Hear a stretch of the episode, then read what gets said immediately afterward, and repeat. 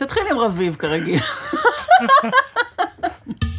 זאת ענת גורן, יוצרת דוקומנטרית ועיתונאית. אני הלכתי לישון עם משה דיין, לא עם רביב בעצם. איך יצא מזה ילד רביעי? רביב הוא העיתונאי רביב דרוקר, בן הזוג שלה והשותף לחברת ההפקה המשפחתית. לא, זה, זה כישלון קולוסלי, כל הדוקו הזה, זה נורא, זה זוועה. אנחנו נפגשים ערב השידור של הסדרה החדשה שלה על משפחת דיין. זה כאילו שפע בלתי נתפס של, של חומר, שאתה פשוט טובע בו. נדבר על היחסים שהיא מפתחת עם גיבורי הסרטים שלה. אני זוכרת שאני כותבת למייל ואני אומרת, אני מקווה שיש לך צלוליטיס או משהו. התגובות הקשות שלהם אחרי שהם רואים את הסרט המוגמר. קודם כל, זה, זה באמת, זה, זה, זה סוג של בגידה, אני, אני, אני מודה. וגם הרבה על העבודה עם אנשי הצוות שאיתה. האמת שאני מסרסת אורחים אה, די גדולה.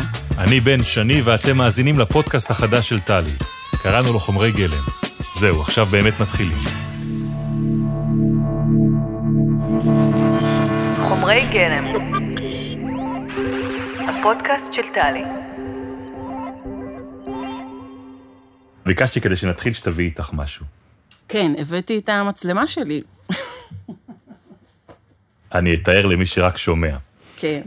תיק שחור קטן, קטן מדי. הוא בגודל בכלל, שזה זה נהיה כמו... כמו פאוץ'? תיק... מה? פאוץ'? כמו הפאוץ' של אהוד ברק? לא, זה כזה, של תיק של כלי רחצה כזה. נכון, לדעתי זה גם היה פעם כלי של, אה, תיק של כלי רחצה. אוקיי.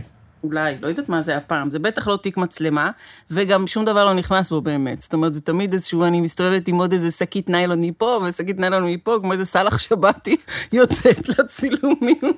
אמ, עכשיו היא פותחת אותו, ובפנים אנחנו רואים, מה? מצלמה. מצלמת כף יד, מה שנקרא. ממש כף יד, סוני. זו מצלמה שרביב קנה לי ליום הולדת 40. היא בת אה, שש, עוד מעט. מה כבר עשו איתה? אה, זו מצלמה שצילמה את ביטן, את בוז'י, אה, את הדיינים, ו... כשאת אומרת צילמה, דברי איתי ביחס של חומר גלם שאת צילמת לעומת מה שצילמו צוותים מקצועיים? לא, נגיד בבוז'י, זה, זה, כל הסרט צולם על ידי המצלמה מאה הזאת. אחוז במצלמה כן. הזאת. ביטן גם, כל הסרט צולם על ידי המצלמה הזאת, כשבסוף עשיתי איתו איזשהו רעיון אה, שצולם על ידי צלם, ובאמת זה נראה מזעזע. לא, את נהדרת לתת קרדיט לצלמים שלך. לא, במקרה פה זה קרדיט שצריך להילקח מהמפיק, כי אני הייתי בהיריון בחודש שמיני, אני חושבת שעשיתי את הריאיון עם, אה, עם ביטן, וזה... זה לא אני הייתי שם, זה השדיים שלי ניהלו ראיון עם דוד ביטן פשוט. עכשיו, המפיק, שאתה מכיר אותו, הוא גיי.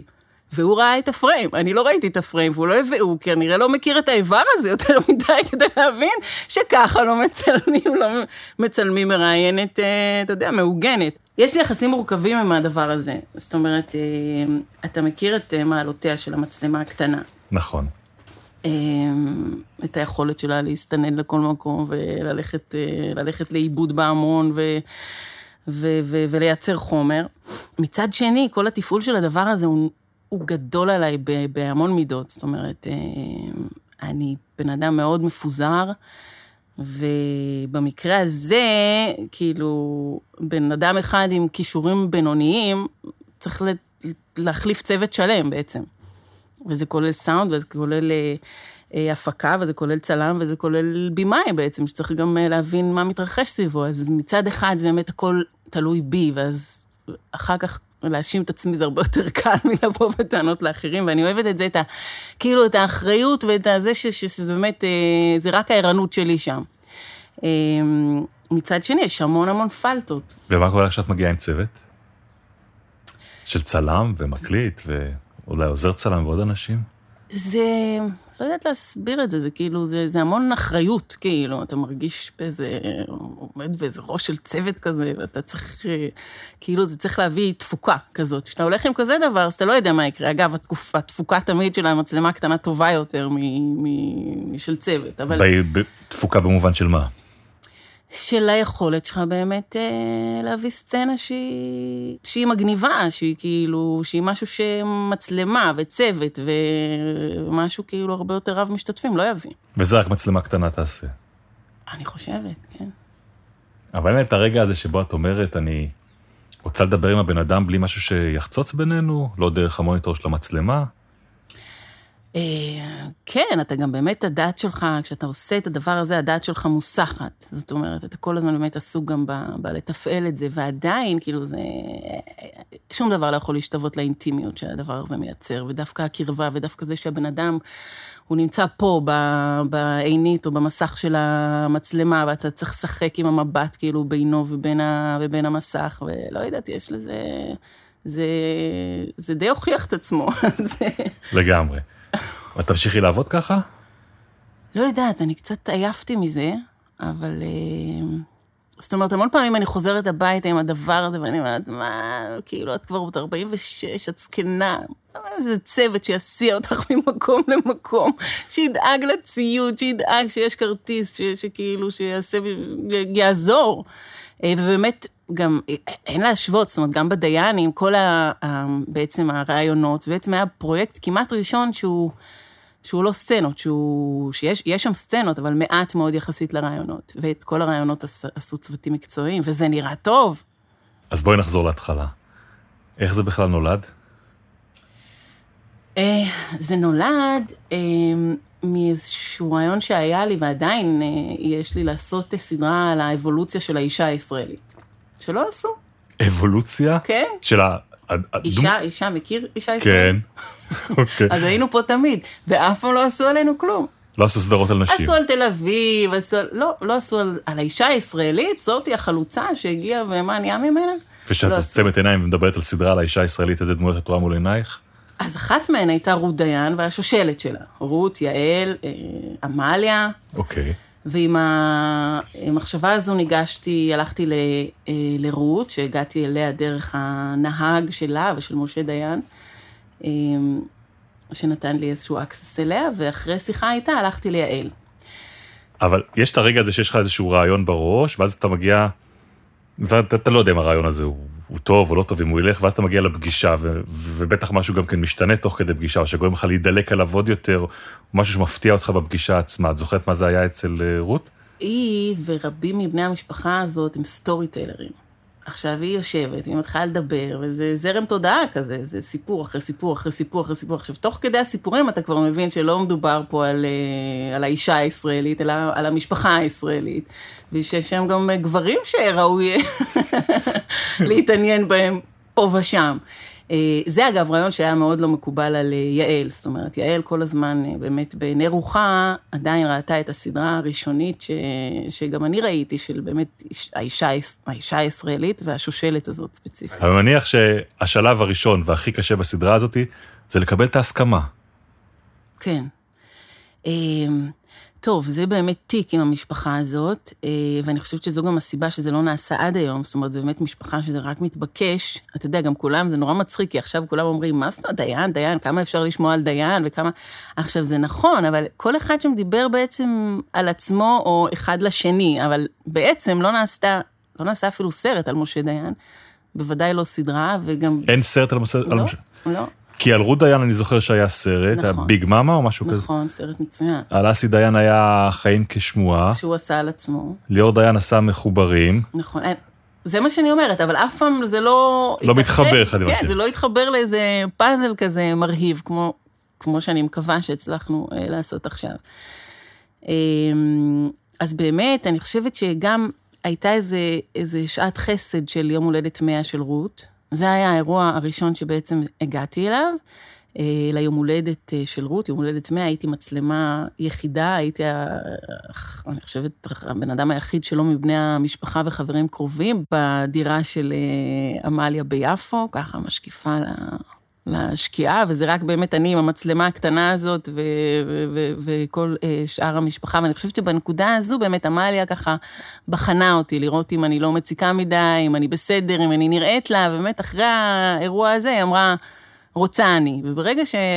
שהייתה את עמליה, זה גם שחרר המון חברים אחרים במשפחה הזאת, שכאילו...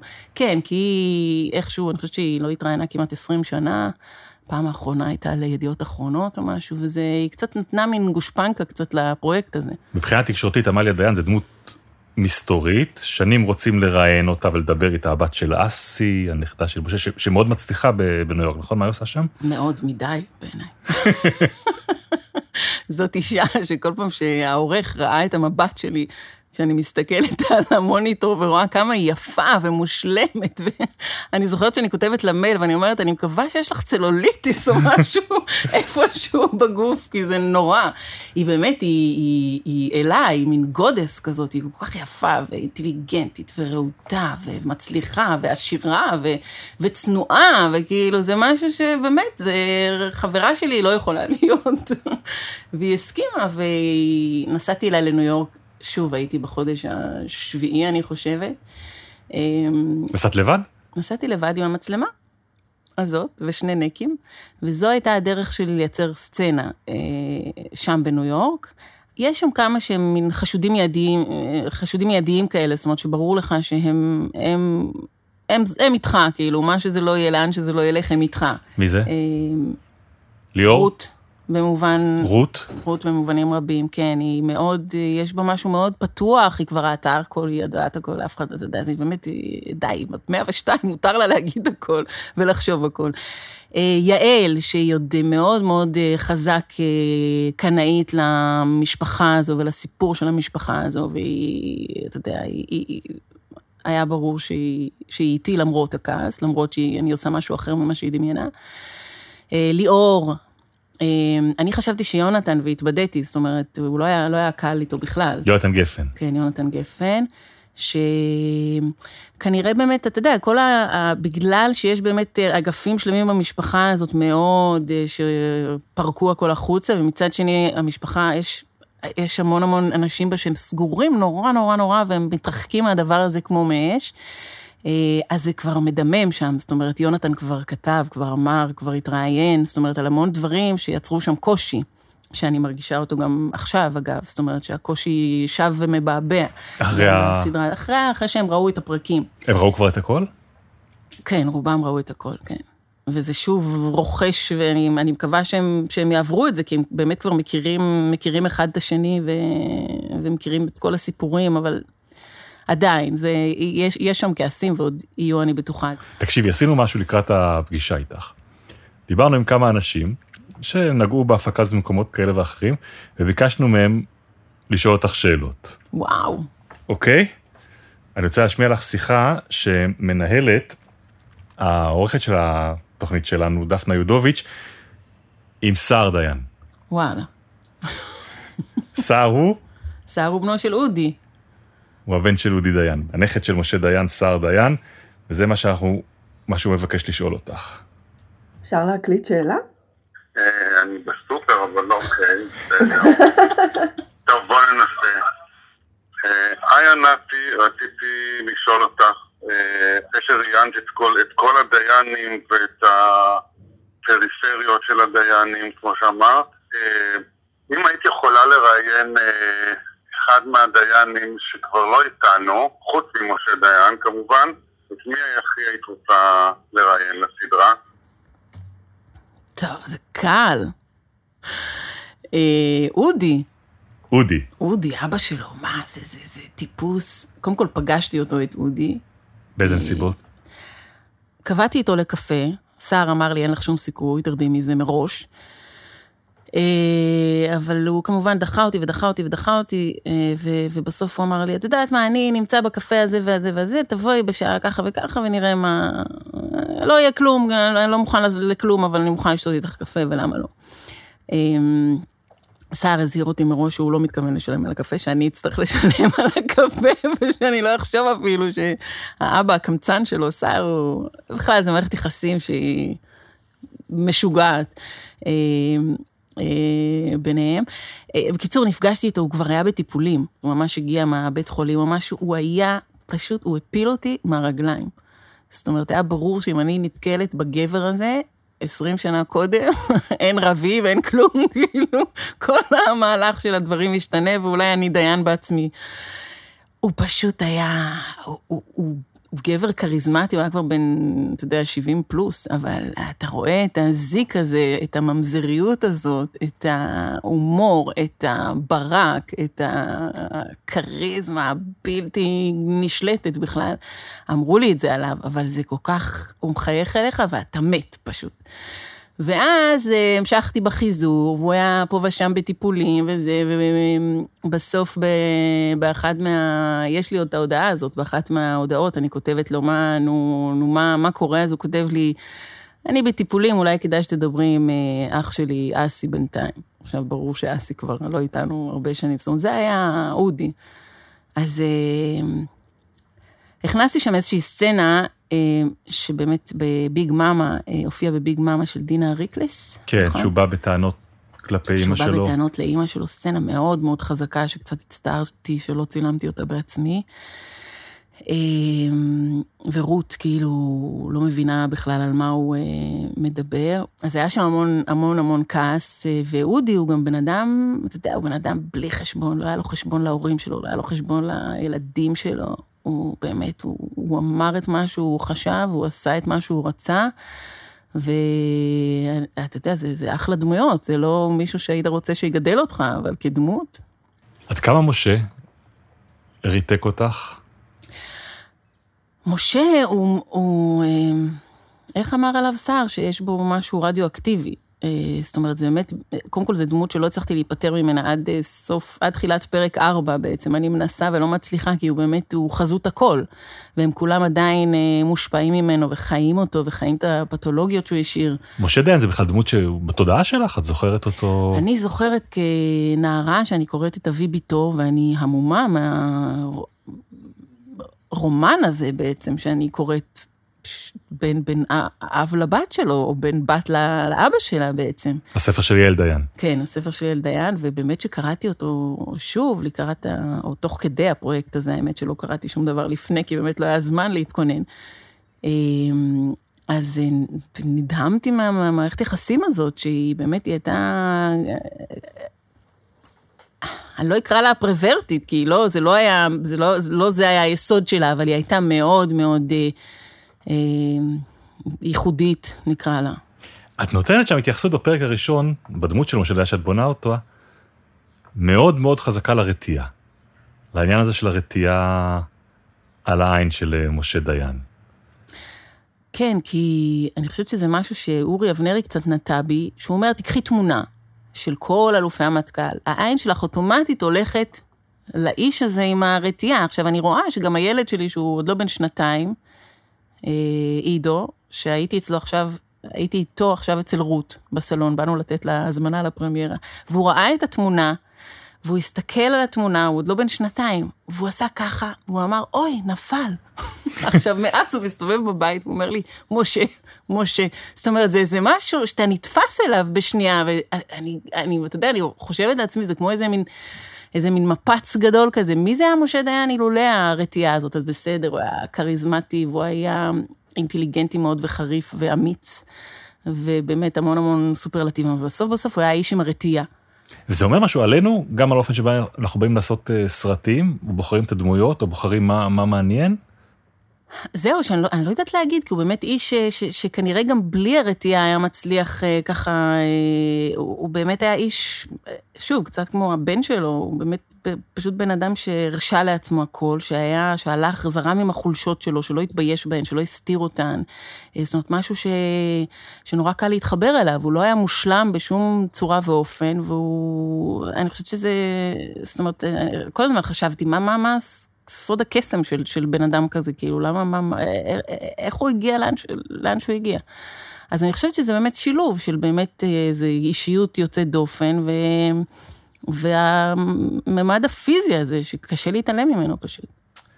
תוך כדי עשיית סדרה כזאת, שיש בה כזאת משפחתולוגיה, מה התובנות שנופלות לך על החיים שלך? וואו, אתה רואה? אלה המקומות. מה? של תובנות. אני לא בן אדם כל כך תבוני. לא תבוני, אבל אני אומר, זה בטח מהדהד לך לחיים שלך. לא, קודם כל אני אגיד לך שבאופן כללי, אפרופו תובנות וזה, אני בן אדם נורא, גם בעבודה, אני בן אדם מאוד אסוציאטיבי, זאת אומרת, שוב, זה כמו שאני לא אוהבת את ההכנה הזאת מראש, וזה, ואני נורא אוהבת את יד המקרה, ולראות איך ש... כמעט איך שהגוף שלי מגיב לדברים. אז קשה לי, אני לא גוזרת שום מסקנה מהמשפחה הזאת ל... אה, למשפחה שלי, לא חושבת... אה, שום דבר? לא, שום דבר. אני, אני, קודם כל, אני מתפלאה שיצא לי ילד רביעי, כי הוא יצא באמת תוך כדי הסדרה. עכשיו, כמובן אני אומרת לרביב, אני הלכתי לישון עם משה דיין, לא עם רביב בעצם, כי אתה יודע, עם גוגל, גוגל, משה דיין, אסי דיין, זאת אומרת, איך יצא מזה ילד רביעי? זה, זה לא ברור, כי באמת תוך כדי הסדרה, בגלל שלא היה שום תחקיר מקדים, אז תוך כדי שאני מצלמת ושאני מנסה להספיק אנשים בעודם בחייהם, אני, אני, אתה יודע, זה... זה כאילו שפע בלתי נתפס של, של חומר, שאתה פשוט טובע בו, וזה היה תענוג, זה באמת היה תענוג ללכת לישון עם משה דיין כל לילה, כאילו. אתה יודע, אפשר לשאול עוד הרבה חיילות בצה"ל, אבל גם לי זה היה תענוג גדול. אה, אז אם גזרתי, לא יודעת, אתה יודע, אני, אני, זה לא ש... אני חושבת שמראש, אה, אני חושבת ש... שמשפחה זה ילדים, וילדים זה הכי חשוב, בגלל זה אני עושה עוד ועוד מהם. זאת אומרת, זה... אתה רואה אבל ש... כש... כשמשפחה מרוסקת ומפורקת, איך... אה, כמה זה לא... אין לזה ריפוי כמעט. אתה רואה כמה המשפחה הזאת באמת אה, דורות קדימה לא מצליחה... לא מצליחה להתאושש. מה- ממה? מהפצע הזה, מהחסר, ב... מה... מהחסר באהבה. אז אני אשמיע לך את השואל השני. אוקיי. כן. הלו? היי, מה קורה? רביב, באמת? כן. ממש לישון עם האויב, כן? חכי תשמעי מה אומר עלייך. היא בחורה אובססיבית, אה, שכשמשהו סוחף אותה, אין, אתה לא יכול לעצור. זה- זה באמת, זה כאילו חזק ממנה, אתה מבין? זה לא בחירה רציונלית בכלל, זה כאילו אין. משמרות וידאו, אין, מה- אין מה להתווכח איתה. זה, זה, אתה מתכנן על 20, זה יהיה 30, אתה מתכנן על 30, זה יהיה 50. זה, לא נגמר. אין לי מושג כמה משמרות וידאו היו פה. היו פה מיליון. היו פה פשוט מיליון. תגידי, מה אתה שואל אותה? תראה, אתה רוצה, אתה רוצה להקליט אותי או רוצה לצטט אותי? הכל מוקלט. אה, הכל מוקלט. השאלה שבאמת מעניין אותי זה אם יישאר כסף למשק המשפחתי. אבל מכיוון שאנחנו אנשי יצירה ואסור לנו לשאול על כסף, אז אני אשאל אה, את מי היה הכי קשה באמת, אה, איזה מערכת יחסים הייתה הכי קשה מכל אלה שהיא ניהלה שם. אני חושב שאני יודע את התשובה, אבל מכיוון שלא שאלתי אותה אף פעם ככה, אז אולי היא תפתיע אותי. אז בואי נלך על השאלה הזאת, אחר כך נגיע לשאלות על הכסף. למה? זה באמת מה שמעניין אותו. והתשובה היא לא, כמובן. לא יישאר כלום. מעניין אותו כי אתם חברת ההפקה. כן. לא, זה, זה כישלון קולוסלי, כל הדוקו הזה, זה נורא, זה זוועה. אה, אולי אני אצליח לרענן את ארון הנעליים שלי, אבל גם רק בסנדלים, כנראה, של גלי. אה, לא, זה, מבחינה כלכלית זה, זה, זה, זה מחדל, כאילו, זה ממש, אין, אין שום טעם לעשות סדרות כאלה שהן, אה, אתה יודע, מרובות משתתפים ומשופעות בארכיונים ומהודקות, ובאמת אה, כאלה שאתה מלטש ומלטש עד שאתה מרוצה. למה בכלל מראש הלכת לתצורה הזאת שאתם מפיקים את, את הסדרה שלך? כי אני סתומה, כי לא למדתי מהסדרה הקודמת של רביב, אה, כי ברגע שאתה עושה, ממלא כל כך הרבה פונקציות, אתה מצלם, ואתה יושב בחדרי עריכה, ואתה אה, מקליט, ואתה יוצר את הקשר עם אנשים, ואתה מתחקר בעצמך במידה רבה, אז כאילו, אז you might as well אה, ליהנות מהפירות של זה, אבל, אבל אתה לא. אז לשאלה שלו, מי היה הכי קשה לתחזוקה? איך הוא מפיל אותי, האיש הזה, פעם אחר פעם. אמ, מי היה הכי קשה לתחזוקה? יעל. יעל... יעל... זה באמת, זה שיחות לתוך הלילה, כאלה שאתה לא יכול לנצח בהן. זאת אומרת, אה, אתה תסביר לה שוב ושוב שככה היא רואה את הדברים, אבל אני רואה אותם אחרת, ובסוף בסוף היא חייבת להבין שזו המשפחה שלה, אבל היצירה שלי, וככל שאני אנסה לשמוע אותה, יש עוד קולות ש... שראוי שיישמעו במשפחה הזאת שלה, אבל מרגע שהיא החליטה שיש ציר למשפחה הזו, שהוא גם מאוד מסוים וצר, שרק הוא יכול לספר את הסיפור שהיא הייתה רוצה שיסופר, אז באמת כל דמות שנכנסת אה, למשחק הזה מטריפה אותה בעצם. אה, אה, היא גם מאוד לא אוהבת את הסדרה בסופו של דבר, לא שהיא... דיברנו אחרי, דיברנו אחרי שהיא צפתה בפרק השלישי ששלחתי לה, והיא מאוד לא אהבה. זאת אומרת, יש, יש עדיין, היא, היא כן כאילו נותנת כבוד. אה, זאת אומרת, היא מכבדת את זה שזה משהו שהופקע מידיה בעצם, והוא עכשיו של מישהו אחר.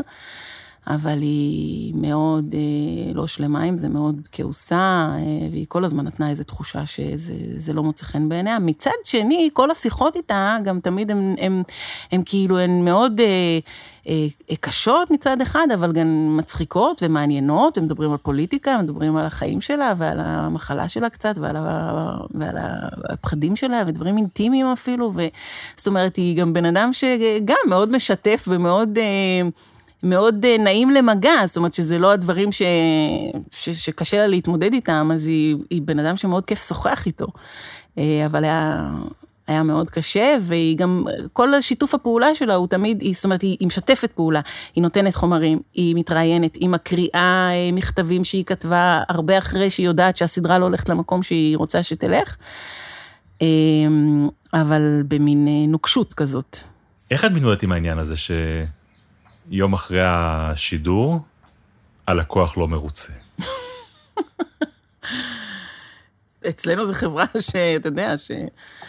לא יודעת, יש המון פרויקטים שלי שנגמרים בזה שהלקוח לא מרוצה, או מגורש מהארץ, או מת, או... מגורש מהארץ? או אה, נעלם מהפוליטיקה, או... כן. כן, לא, איזה ילד סודני שליוויתי.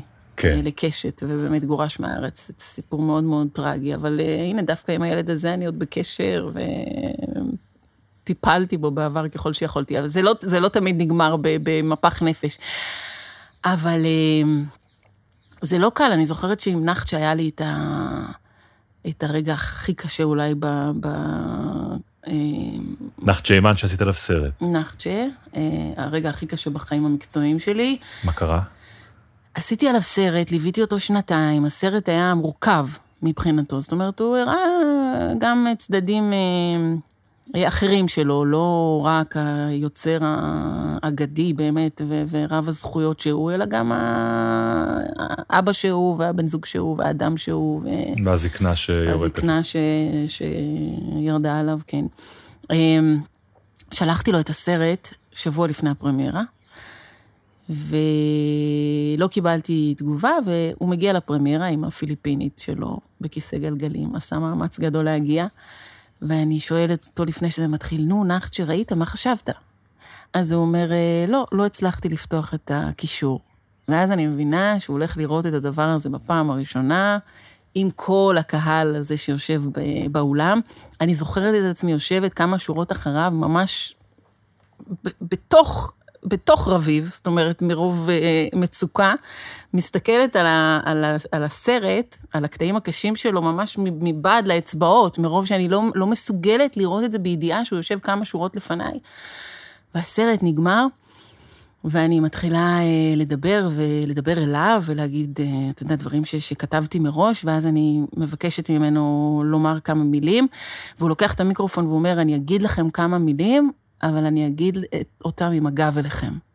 והוא מדבר, אני כבר לא זוכרת מה הוא אמר, אבל עצם זה שהוא לא הצליח להסתובב בכלל לקהל, אני... זה ריסק אותי, ממש. ואז התקשרתי אליו כמובן למחרת, והוא אמר לי, אל תתקשרי אליי יותר, אה, אני לא רוצה שום קשר איתך. ולימים הבנתי מאיזה איש קשר שהיה בינינו, שממש סמוך למותו, הוא רצה דווקא, אה, הוא רצה להיפגש איתי ולהגיד... לנקות את השולחן. כן, להגיד ש... שאולי הוא טעה, ויש חלקים בסרט שהוא דווקא מאוד אוהב, ושהוא השלים עם הסרט, והיה רוצה להשלים איתי, וזה לא נעשה, זאת אומרת... אה, אבל את אומרת, זה קורה לך פה, זה קרה לך בעבר עם הרצוג, שעשית סרט שבעצם ליווה את מסע הבחירות שלו, וכמובן הציג אותו כדמות שלא, שלא של מנהיג, והסביר את כל uh, כישלונו. איך, uh, איך ההתמודדות הזאתי? קודם כל זו, זו, זו התמודדות שיש לה מחיר, זאת אומרת, יש לה מחיר בזה שבאמת מאוד קשה לי לחזור על, אה, לחזור על אותו ז'אנר, זאת אומרת, בגלל זה אני איכשהו כל פעם עושה גם... לא יהיה פוליטיקאי שיסכים שתצטרפי עכשיו למסע הבחירות שלו. אה, לא מדבר על רשויות מקומיות. זהו, רשויות מקומיות דווקא הסכימו. ברמה אה, הארצית. לא, ברמה הארצית תהיה קשה. אני יכול להגיד לך את חווייתי כעיתונאי קולגה, כשאתה מגיע לבקש דבר כזה בקמפיינים, לנסות לקבל גישה כמו שאת קיבלת בזמנו. ישר מעלים את הדוגמה הזאת ואומרים, אין מצב שנחזור על טעות כזאת עוד פעם, או שנחזור על טעות שמישהו אחר עשה. כן, אבל אני לא חושבת שזה משהו ספציפי בי, זאת אומרת, זה משהו ב... ב... בלאפשר את הכניסה הזאת של מישהו עם מצלמה לקרביים של, של קמפיין, בתקופה באמת הכי רגישה והכי סוערת, והכי, שאתה נטול, נטול מגננות כמעט, ואתה כל הזמן...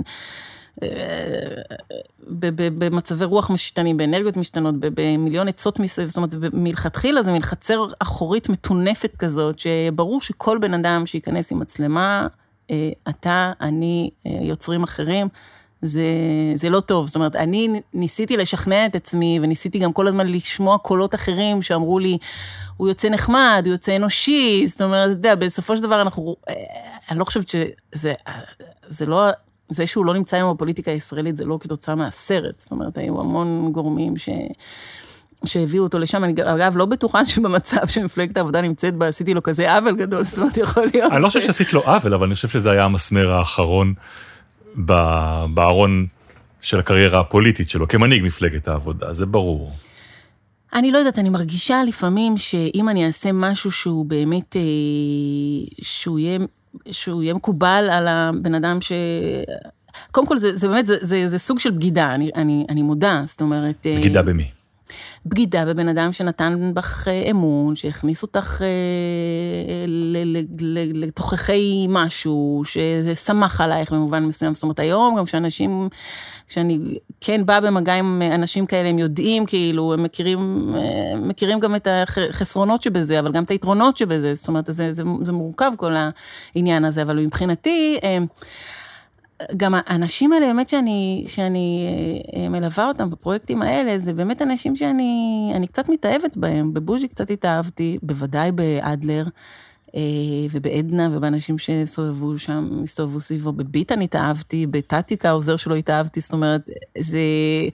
עם כל הכעס שיש כלפיי, הוא בדרך כלל שוכחים, זאת אומרת, כי גם יש דינמיקה נורא נורא כיפית אה, בינינו בצילומים. תוך כדי ב- צילומים. תוך כדי. נכון, ואחר כך, אתה יודע, אין מה לעשות, אתה צוחקים בצילומים ובוכים בפרמיירה, כמו שאמרת. לא מגיעים לפרמיירה פשוט. אבל אני לפעמים מרגישה, אפרופו גם הפרויקט הזה של הדיינים, שאי אפשר לעשות משהו שכולם יאהבו, בטח שזה כזה רב משתתפים, וגם אני כמעט אחטא למקצוע שלי ולתפקיד שלי, אם אני אעשה משהו שהוא יהיה מקובל על כולם, שיאהבו אותו. ברור, ש... זאת אקסיומה. התפקיד שלך והמחויבות שלך קודם כל כלפי הצופים שלך וכלפי האמת שלך זה ברור. אבל אנחנו יודעים איך זה החיים. את מתארת את הפרמיירה שבה את יושבת ומסתכלת אה, על המסך דרך, אה, דרך האצבעות או דרך החיבוק של אה, רביב. תוך כדי עשייה, כשאת יושבת ואת עורכת סצנה כמו ההלוויה של אודי דיין, שסיפרת עליו, שסער מגיע ו... ויעל מסיתה אותו כמה כיסאות שמאלה, בעצם דוחקת אותו ממרכז האירוע. סצנה מאוד קשה. את הרי יודעת איך זה יתקבל. כן, אבל א', אני מכירה הרבה סיפורים שלא סופרו לי למצלמה, אבל שהם קיימים. ואני יודעת מה המשקל שלהם, ואני יודעת מה התחושות של האנשים שמספרים את הסיפורים האלה, ואני יודעת שהסצנה הזאת, היא מייצגת משהו, אבל היא גם לא הדבר האמיתי. זאת אומרת, יש שם יצרים הרבה יותר עזים מהסצנה הזאת. אז אני זאת אומרת, היא אומרת, קטנה לעומת מה שמתחולל, מה שלא יצא מול המצלמה. אני חושבת, אני חוששת, כן. אז אתה אומר, אוקיי, אז זה, זה, זה, זה, זה, זה, זה מייצג איזשהו אה, משהו, זה לא הדבר האמיתי, אבל זה מייצג איזשהו משהו, ואני לא יכולה, זה, זה גדול ממני כמעט, זאת אומרת, זה כמעט משהו שאני לא יכולה שלא, שלא להכניס. אני גם, דווקא בהקשר הזה של המשפחה הספציפית הזאת, כל הזמן אמרתי לעצמי, זו משפחה שלא צנזרה את עצמה, ואני לא יכולה להיות הצנזורית שלהם. זאת אומרת, זה, זה הקסם שלהם, זה, זה הכוח שלהם. זאת אומרת, זה, זה כמעט, אתה יודע, זה, זה, זה כמעט תפיסת עולם של כמה מהם, של, של אמת מזוקקת לפרצוף, חדה, כואבת. אז אני אבוא ואשים, אה, ואשים מכשול בפני הדבר הזה, אני אגיד, לא, לא, לא, זה לא מתאים, זה אז לא, את זה לא, לא לא הגון. אצנזר אותם. אבל כשאת מצלמת את בוז'י לצורך העניין בבית שאן, מגיע לאיזשהו אירוע מביך של בחירות, את יודעת איך זה יצא אחר כך אה, על המסך. את יודעת שכשהוא יראה את זה, הוא ירצה לקבור את עצמו כשהוא יסתכל על המסך. מה את אומרת לעצמך? אני לא, במקרה הזה אני לא אמרתי לעצמי כלום, זאת אומרת, זה היה ברור שזו הסצנה וזה מה שיישאר ממנה, היא לא, היא לא יכולה להיראות אחרת. זו האמת, ככה זה נראה. יש אנשים שלא מדברים איתך? בוודאי, בטח. מי? מי לא מדבר איתי? אמ, מהחיים. אייל ארד לא מדבר, בן כספית, היה לו כעס אה, גדול עליי, אמ, בוז'י לא מדבר מאז, אה, ביטן, ספק אם יענה לטלפונים שלי היום. אה, קשה לך עם זה? לא. לא, זה... ומה קורה כשמתראים באיזה פרמייר או אירוע תקשורתי כזה או אחר? כי כל האנשים האלה הם אנשים שנמצאים שם כל הזמן בממשקים בטח. אמ, לא, האמת שלא, לא, את, את, את אה, בוז'י דווקא ראיתי בלוויה של מוטי קירשנבאום פעם אחרונה. אז זה היה כזה, הלכנו אחד לקראת השני, ואז פתאום, הופ, אתה רואה אותו, פתאום הוא נעלם. אמרתי, רגע, הרגע היה, אבל איפה? חבל שאין פה מצלמה לתאר את תנועות היד שעשית לגבי הריקוד הזה שבו נמנעתם אחד מהשני. כן, היה מין, כן. במעבר חד ימינה, פתאום נעלם הבן אדם. אבל בסדר, אתה יודע, זה... יכול להיות שאת נהנית מזה? לא. לא. אני לא נהנית מזה, אבל אני ממש לא נהנית מזה, ותיארתי לך סצנה של סבל נוראי, כש, כשמישהו נחשף לזה כאילו מבלי להתכונן. אה, אני גם, גם בסדרה הזאת, אה, קטעים רגישים כן הראיתי לאנשים, אה, לאנשים מראש. גם בוז'י, אגב, ראה את כל הסדרה מראש, את כל הסדרה, את כל, כל שני הפ- הסרט מראש? בוז'י ראה את שני הפרקים מראש, מבלי שהוא ביקש אפילו. אני אמרתי לו, שמע, זאת, זה, אלה שני הפרקים, נתת לי access, שמחת עליי, אה, היית איתי הגון, ו, וזה מעט ההגינות שאני יכולה אה, לתת בתמורה, זה שתראה את שני הפרקים, ותעיר לי כל הערה שהיא. כל הערה שהיא, ואני אתחשב, אני אה, אתחשב ככל יכולתי. מה הוא אמר? קודם כל, הוא לא, הוא לא הבין בהתחלה שזה יסב לו, הוא, הוא היה חצוי, זאת אומרת, הוא, הוא לא הבין מה הוא חושב בכלל על מה שהוא ראה. היית נוכחת בצפייה שלו? לא, הוא צפה בזה עם, אה, עם אשתו מיכל, אה, הם הרימו לנו, לנו, זה היה גם, זה היה, היינו באיזו חופשה משפחתית ופתאום יש טלפון, הטלפון מגיע לרביב בכלל, והוא עונה ומעביר לי את השיחה, ומיכל מדברת איתנו, ולא לא בוז'י, ומבקשת שזה, היא אומרת זה נורא, אני מבקשת שזה יהיה פרק אחד ולא שניים, כי הפרק השני טוב מהפרק הראשון, ואני לא מוכנה שזה יהיה מפוצל, ואני מסבירה לה שזה בלתי אפשרי, ואני יודעת שהמון אנשים סביב בוז'י גם נתנו לו את התחושה שזה סרט אה, שהוא טוב לו, זאת אומרת שהוא באמת מראה איזושהי אנושיות ואיזה חום, ואיזה, זאת אומרת, גם, גם ניסו לשכנע אותו בזה, ואולי הוא קצת ישתכנע. אה, אבל הוא העיר לי, ואז הוא חזר אליי עם, אה, עם הערות שכמעט אה, אף אחת מהן לא נגעה אליו.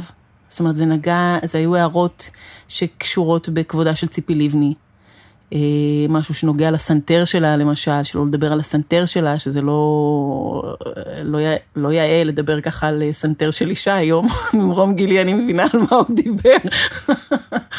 אה, כל מיני דברים כאלה, הזקן בבית שאן, אה, לא להביך אותו, זאת אומרת, לדאוג איכשהו, אולי אפשר לערוך את את הסצנה הזאת. יפה מצידו. כן, אמירה שלו תבוא אחרי האמירה של הזקן, ואז זה יתפרש פחות בוטה, זאת אומרת, מאוד מאוד אה, הופתעתי. מאוד יצא הופתעתי. גבר. יצא, יצא מענץ', באמת. עם מה קשה לך בחדר העריכה? עם חדר העריכה, עם זה שזה סגור, עם זה ש... שאני אוכלת המון בחדר העריכה. אה, כן, חדרי העריכה עושים אותי רעבה, אבל נגיד ב- דווקא בפרויקט על הדיינים, הרגשתי שהמוח שלי נשרף לפעמים, אה, מרוב אה, מאמץ של חיבורים, של מחשבה, של, של תמות, גם בגלל שהכל נוצר בתנועה. אז המון מהדברים, המון מה, מהדברים אתה מבין תוך כדי צילומים, וגם לפעמים תוך כדי עריכה, המון מה, באמת מההקשרים ומה, מה, מה, מהפתולוגיות של המשפחה הזאת, אתה מבין תוך כדי שאתה רואה את החומרים ואתה עושה את החיבור בין אחד לשני, כמה פיזית את יושבת בחדר העריכה? המון. בוקר עד אה, סוף משמרת ולפעמים גם אחריה. לא, זה כיף. לא? אתה לא נהנה? אחי, נכון? כן. מה התפקיד של העורך בסיפור הזה? אמ, האמת שאני מסרסת אורחים אה, די גדולה. אני נורא מנסה תמיד לייצר איזשהו דיאלוג עם האורחים שלי, ואני חייבת להודות שאני משתלטת, אני משתלטת עליהם, וזה לא, לא לטובה. מה זאת אומרת מסרסת הזה, אורחים? אמ, אני מרגישה שאני ש- קצת כמו עם רביב, נו. אני, אני יודעת מה אני רוצה. אמ, ואני, אני, כן, אני לא, לא יודעת איך להגיד את זה, אני לא רוצה, אני לא רוצה לפגוע, כי באמת עבדתי עם שורה של אורחים את צמרת של התעשייה. ממש. תזכירי לא, את השמות. עידו מוחריק, רוני קלימובסקי, ארז לאופר ואפי כהן. ארבעה אורחים שונים מאוד, לארבעה פרקים שונים גם. אמ, כל אחד מקבל כמשימה לעשות פרק?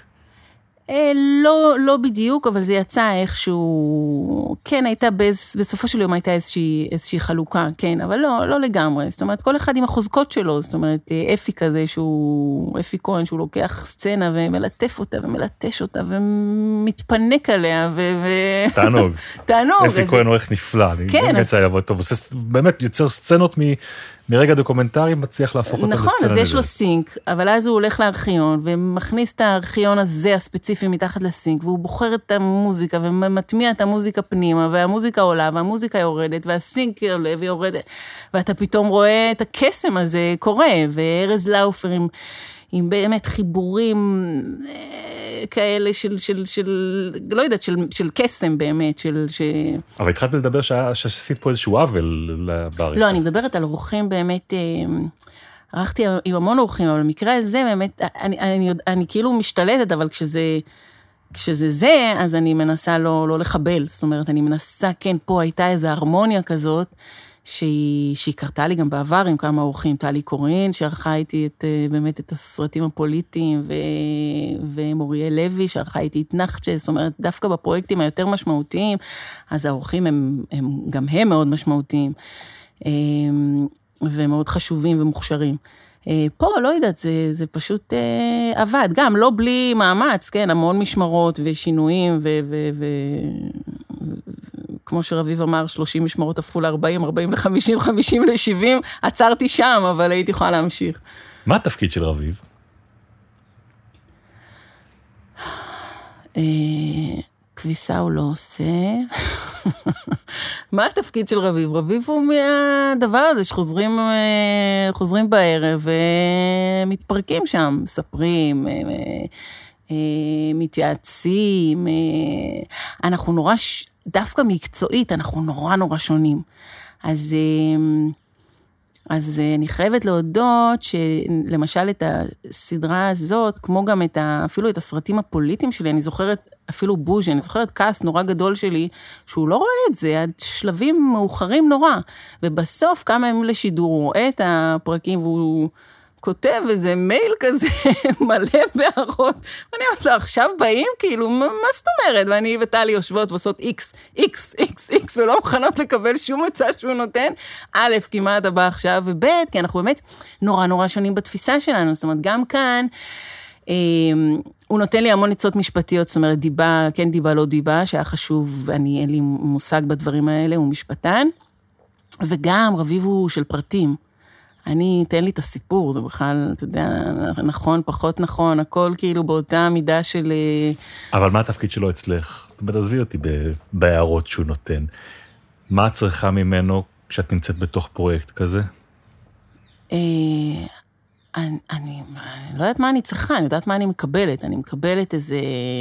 אה, אני מקבלת חופש לעשות את מה שאני רוצה, ולהיות איפה שאני רוצה, מתי שאני רוצה וצריכה. זאת אומרת, איזשהו משהו שהוא אומר, אה, כאילו, הוא, הוא מין מישהו לרוץ איתו כזה. תשמעי, אנחנו עוסקים אה, בפודקאסט שמפיקה אותו תל"י, שזה ארגון שמתעסק בזכויות יוצרים. ובכל אחד מה... ארגון קדוש, כן. ממש. אבל רציתי לשאול בעניין הזה של זכויות. כי עשייה של סרט דוקומנטרי מכניסה אותך מראש, רק מי שעושה סרט דוקומנטרי יודע כמה ענייני זכויות מעורבים בתוך העשייה הזאת, נכון? זה בור ש, ש, שאי אפשר בכלל לצאת ממנו, אה, זה נורא מסוכן. אה, והיא היא, היא ממש שומרת עליי מכל משמר, זאת אומרת, לא הייתה... יש מעט מאוד תמונות שאנחנו לא יודעים אה, של מי הן, וזה, אני מדברת איתך גם על תמונות בנות 80 לפעמים. אמ, וגם אם כן, אז זה, לעשות אה, בירורים משפטיים ולעשות פניות לכל מיני מערכות של, של, של עיתונים ושל, אה, ושל טלוויזיות ולבדוק האם התמונה הזאת אולי נמצאת במאגר שלכם, וזה פשוט, כאילו אני הבנתי מהמפיקה הזאת שיש אנשים וצלמים שזו מלאכתם, שהם יושבים ומחכים לראות איפה הם יוכלו לתפוס את הבימאי הרשלן ולמצוא איזו תמונה שלא ידענו למי לייחס אותה. עכשיו, עכשיו, השקופית הזאת בסוף הסדרה... עשינו כל מאמץ לאתר את בעלי הזכויות. תאכלו תחת, מה שנקרא.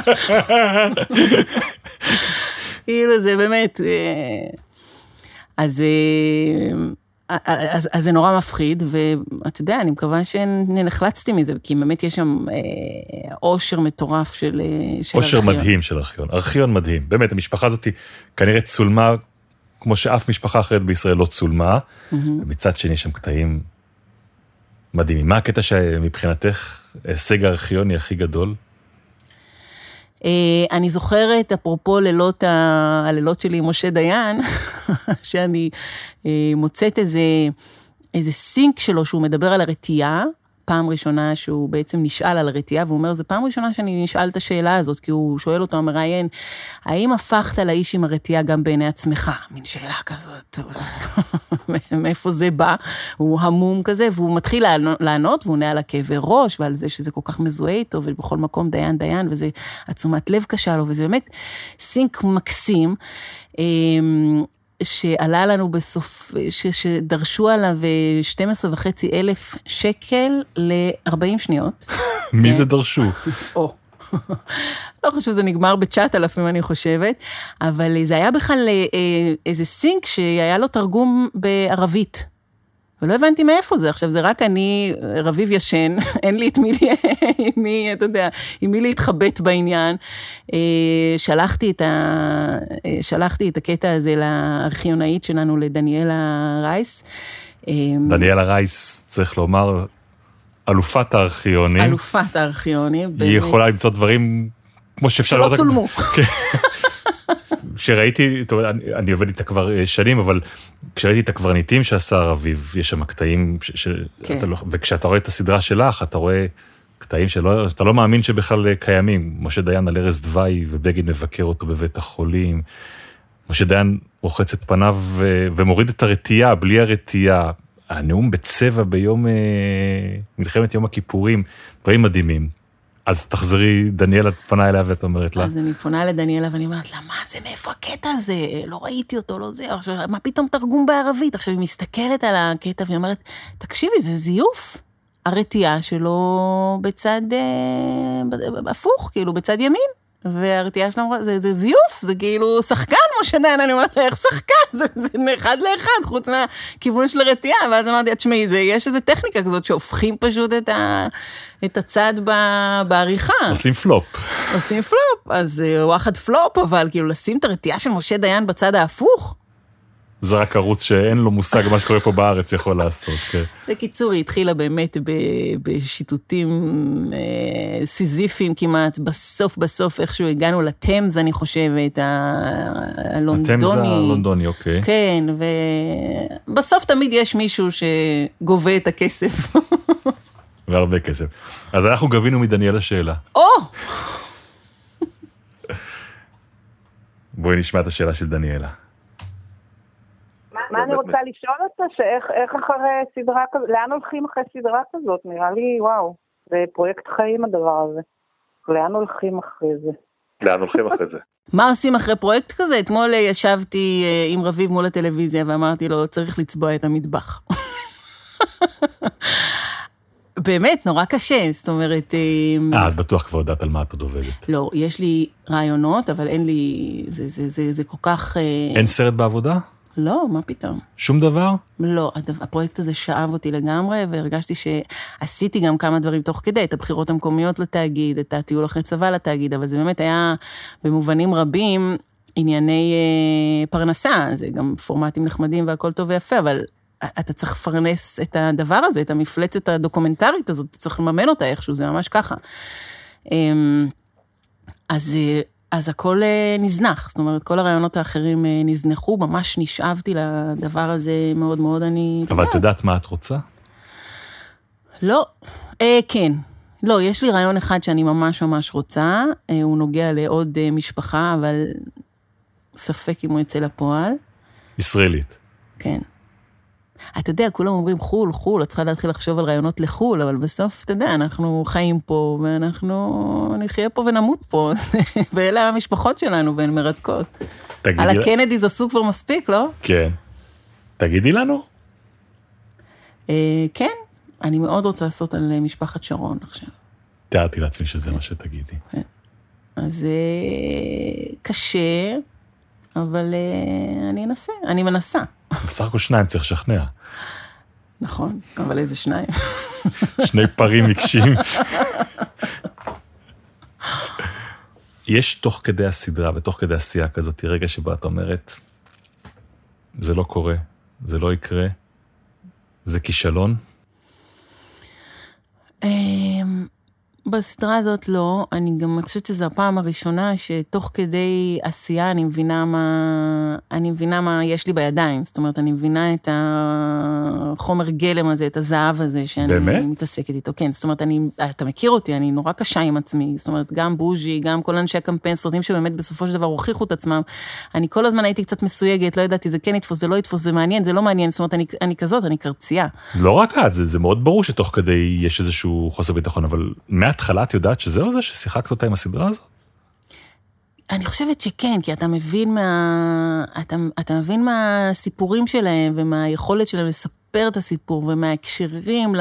זאת אומרת, ברגע שהבנת את התמה ושהתמה היא גם הם וגם אנחנו, ואתה רואה את הזיקה הזאת שזועקת לשמיים באמת בין הסיפור שלהם לשלנו, וזה זה, זה גם מעניין, וזה גם צהוב, וזה גם, זאת אומרת, כל המרכיבים שם, כאילו, אתה, ברור ש, שאתה צריך רק לא להרוס. כמה חשוב לך שזה יהיה גם צהוב? זה לא עניין של חשוב או לא, זה מה שהמשפחה הזאת אה, ייצרה, ומבלי להתבייש בזה. זאת אומרת, אני, אני חייבת להודות ש, ש, שכל הזמן גם זה היה החשש של כמה מבני המשפחה שהצטלמו, וגם הכאלה שלא הצטלמו, שזה יהיה נורא נורא צהוב. חלקם, אגב, חושבים שככה יצא, שיצא סדרה צהובה וזה, אבל זה לא, לא יודעת, אני רואה אותה באופן אחר לגמרי, הרבה יותר אה, מורכב מזה, אז אה, אני מקווה שצלחתי את זה, אבל גם אם לא, זה לא נורא, אני נורא אוהבת את, אני נורא אוהבת את, ה, את התוצאה, אז אה, יגידו מה שיגידו. טוב, לסיום, את לא תאמיני איזה משחק אנחנו נשחק איתך. אסוציאציות. די, נו, יאיר לפיד סטייל. תנסי. מגירה, מגירה זה, זה, זה פנדורה, זה שרצים, זה סודות. כסף, נחמד. רצוי. הצלחה,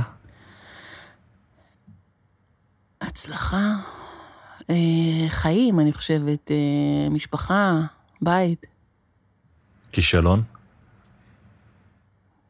אה,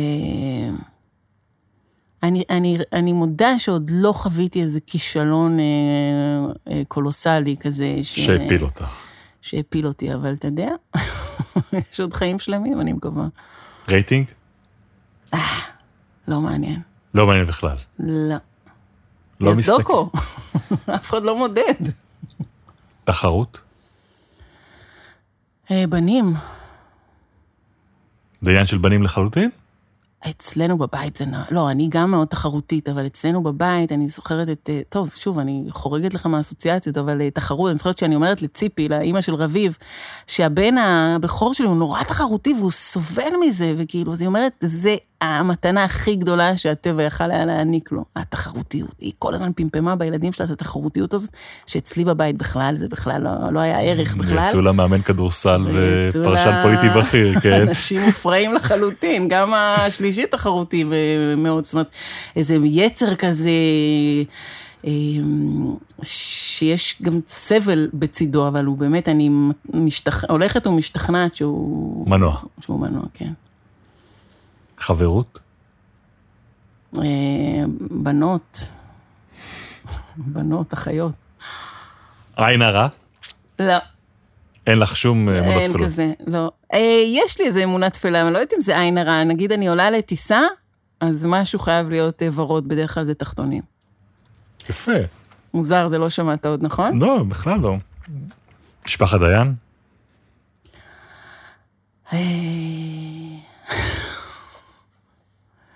אה, מטאליקה, נראה לי, איזה להקת רוק אה, משוגעת כזאת, ש... שאין מצב שיצאו לסיבוב הופעות שנשרפת ביחד. על הבמה. אחרונה, חלום. ילד חמישי? ילדה. אני כבר, אתה מבין? כמה החלומות שלי כבר מצומצמים, ילדה לא תהיה, אבל גם ילד לא, אבל חלום, כן, ילד חמישי. ענת גורן, תודה רבה רבה לך על השיחה הזאת. בבקשה, בכיף. זהו, זה כל הגלם שלנו להיום. העורכת שלנו היא דפנה יודוביץ', עורך הסאונד הוא שלומי אטיאס. תודה גם לרז רייכבך ולאולפני אורקה, שם אנחנו מקליטים את הפודקאסטים שלנו. תודה מיוחדת לאופירה לובניצקי ולמירב קליין מטלי. תודה לאורחת שלנו ענת גורן. אנחנו ניפגש בקרוב לשיחה נוספת, ובינתיים נודה לכם אם תפיצו, תשתפו ותעקבו אחרינו בדף הפייסבוק של טלי. עד הפעם הבאה, אני בן שני, Cristo mesmo.